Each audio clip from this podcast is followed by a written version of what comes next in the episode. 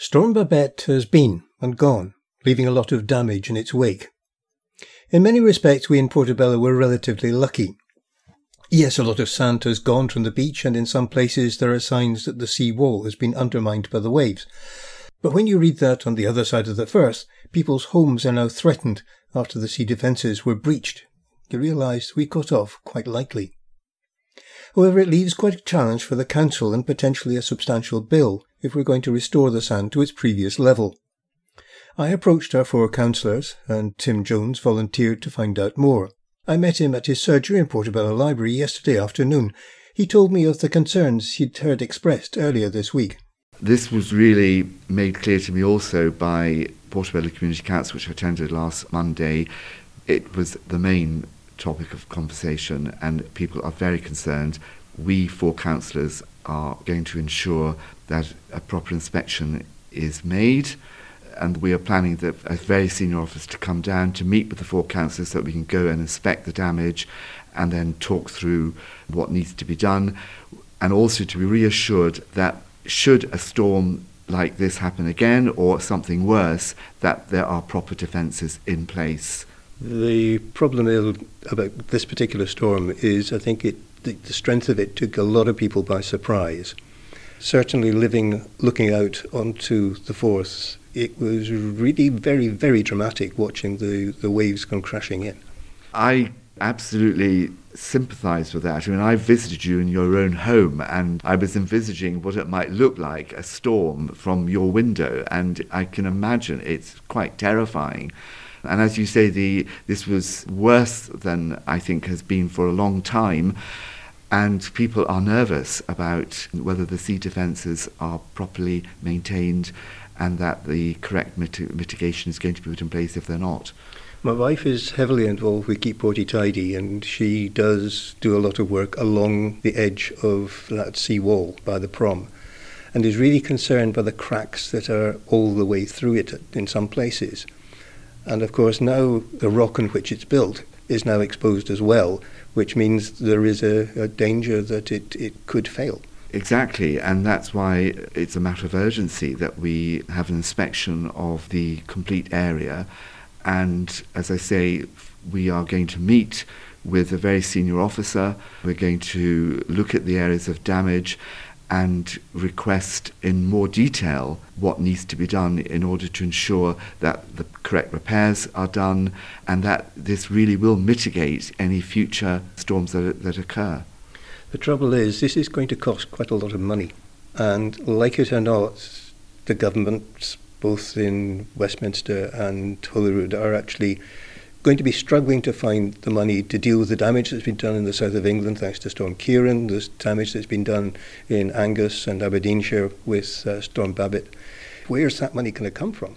You've actually hit the nail on the head in the sense that, in terms of Scotland, it's estimated it's 500 million pounds worth of damage, which is considerable. It is the Scottish government's responsibility to provide that money. The Conservative MSPs at Holyrood have called for the SNP government to provide that money, not just for Edinburgh City Council, but a fair, equitable distribution of funds across all councils affected so that we have the money needed. But I'm in no, no doubt that it's the SNP government that need to come up with the goods here. But in the meantime, it's a question of finding out just how much is going to cost, how much damage has been done, how much it's going, how much repair is going to be needed. Exactly, and just to add the point about our meeting with senior officers from the council, we will ask for as much detail as possible, but please be assured that our job is to scrutinise what the officers do. We will look very carefully at what is in place at the moment and whether the work that is ongoing is carried out. If we see any gaps in that, then we will be calling for a briefing and for more detail. We will not leave any stone, forgive the pun, any stone unturned to ensure that the coastal line along Portobello is safe. The damage along the beach is also causing concern for those who use the waters of the Forth as a playground or fitness studio. Okay, for some, the winter months are their quiet season, but others are out all year round and in most kinds of condition. However, I wanted to get a feel for what conditions were like right along the Forth, not just Portobello. Max Blinkhorn has been sailing here for years and knows the estuary from South Queensferry to St Abbs Head. I started by asking him if he was surprised at how much damage had been done. At first, it wasn't much of a shock because I'd seen the weather coming. I'd uh, been given a tip off by SEPA, a personal one, that there was something nasty in the woodshed coming up the, the other week. So I wasn't particularly concerned then. The beach turns sand over regularly. But last week or so, you can see that it's been really, really worn away and, and the levels are going down significantly. Also, some of the grass down at Fisherrow that's grown up over the last few years, that has protected the beach, has, has really been affected by the persistent waves.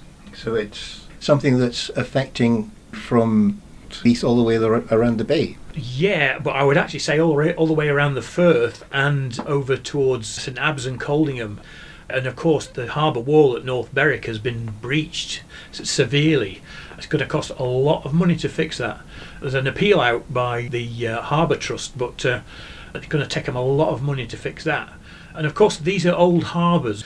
There's not really been much investment or even even surveying of the stonework and things. They're just not that robust. Nor is the prom. That's true as well, yes. Just down at the bottom of the street here where we're, we're sitting talking, the parapet has actually been broken down bit by bit by the incessant waves. I think a lot of that part of the prom has got concrete rot or some sort of thing going on and it needed replacing. But just at the foot of the street here, Morton Street, the water has washed the sand away probably as much as three feet. Not only that, but by the time you get along to Joppa Rocks itself, it's really looking quite ragged. Yeah, yeah, very much so. There's a, there's a lot of sun gone from there as well, and I think it's really concerning. And I think that the council needs to get somebody out there who knows about this sort of thing. But I'm not sure they've got the people for that. But certainly the steps and the ramp as you go down onto the beach, just by the Chinese uh, takeaway there, that's looking very, very poor. Tonight, as we're recording, uh, it's high tide we can hear just in, in the distance the sound of the waves pummeling against the sea wall. And that must be concerning because there is a risk that that is going to be undermined. Yeah, very much so. As, as soon as there's a sort of weak point on the concrete, the sea just pushes into it and in and out, washing it out. It's doomed from that point on if it if it's got underneath the foundations. There's a big big job there to fix that. I think more to the point though, some general big works are going to be necessary after this. This sort of thing is going to happen more and more it can only go that way. And I think uh, the Musselburgh flood protection scheme kind of highlights that. As a sailor, I like a bit of fishing, sea fishing, and so forth.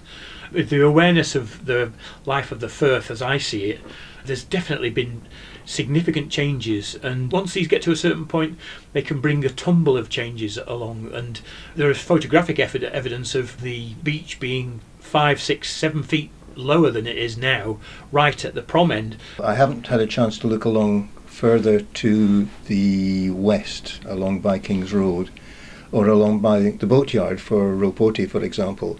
I have the horrible feeling it's going to be harder for the rowing clubs to get their boats actually out onto the water.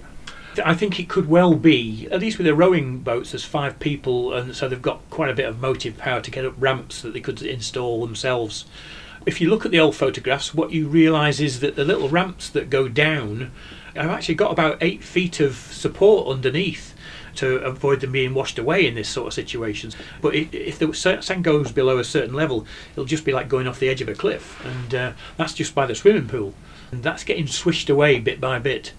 But I think that the that the council are going to have to take some pretty severe action to make the place simply safe and also, we don't know what else it's turning up from underneath. That's a bit of a worry for me. There could be a lot of stuff underneath there that there's a lot of coal deposits and things that have settled over the years. and Could stir all that up, and we might end up with all sorts of pools of, of coal dust floating in the water.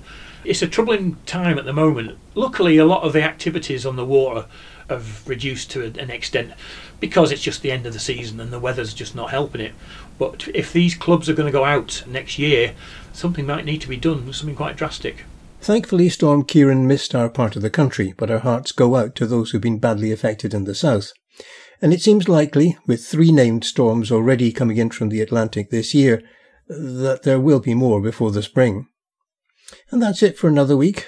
next week, I hope to speak to some of those who are not just litter picking to keep Porty tidy, but carrying out painting and other maintenance tasks as well. Until then, thanks for listening. Bye for now.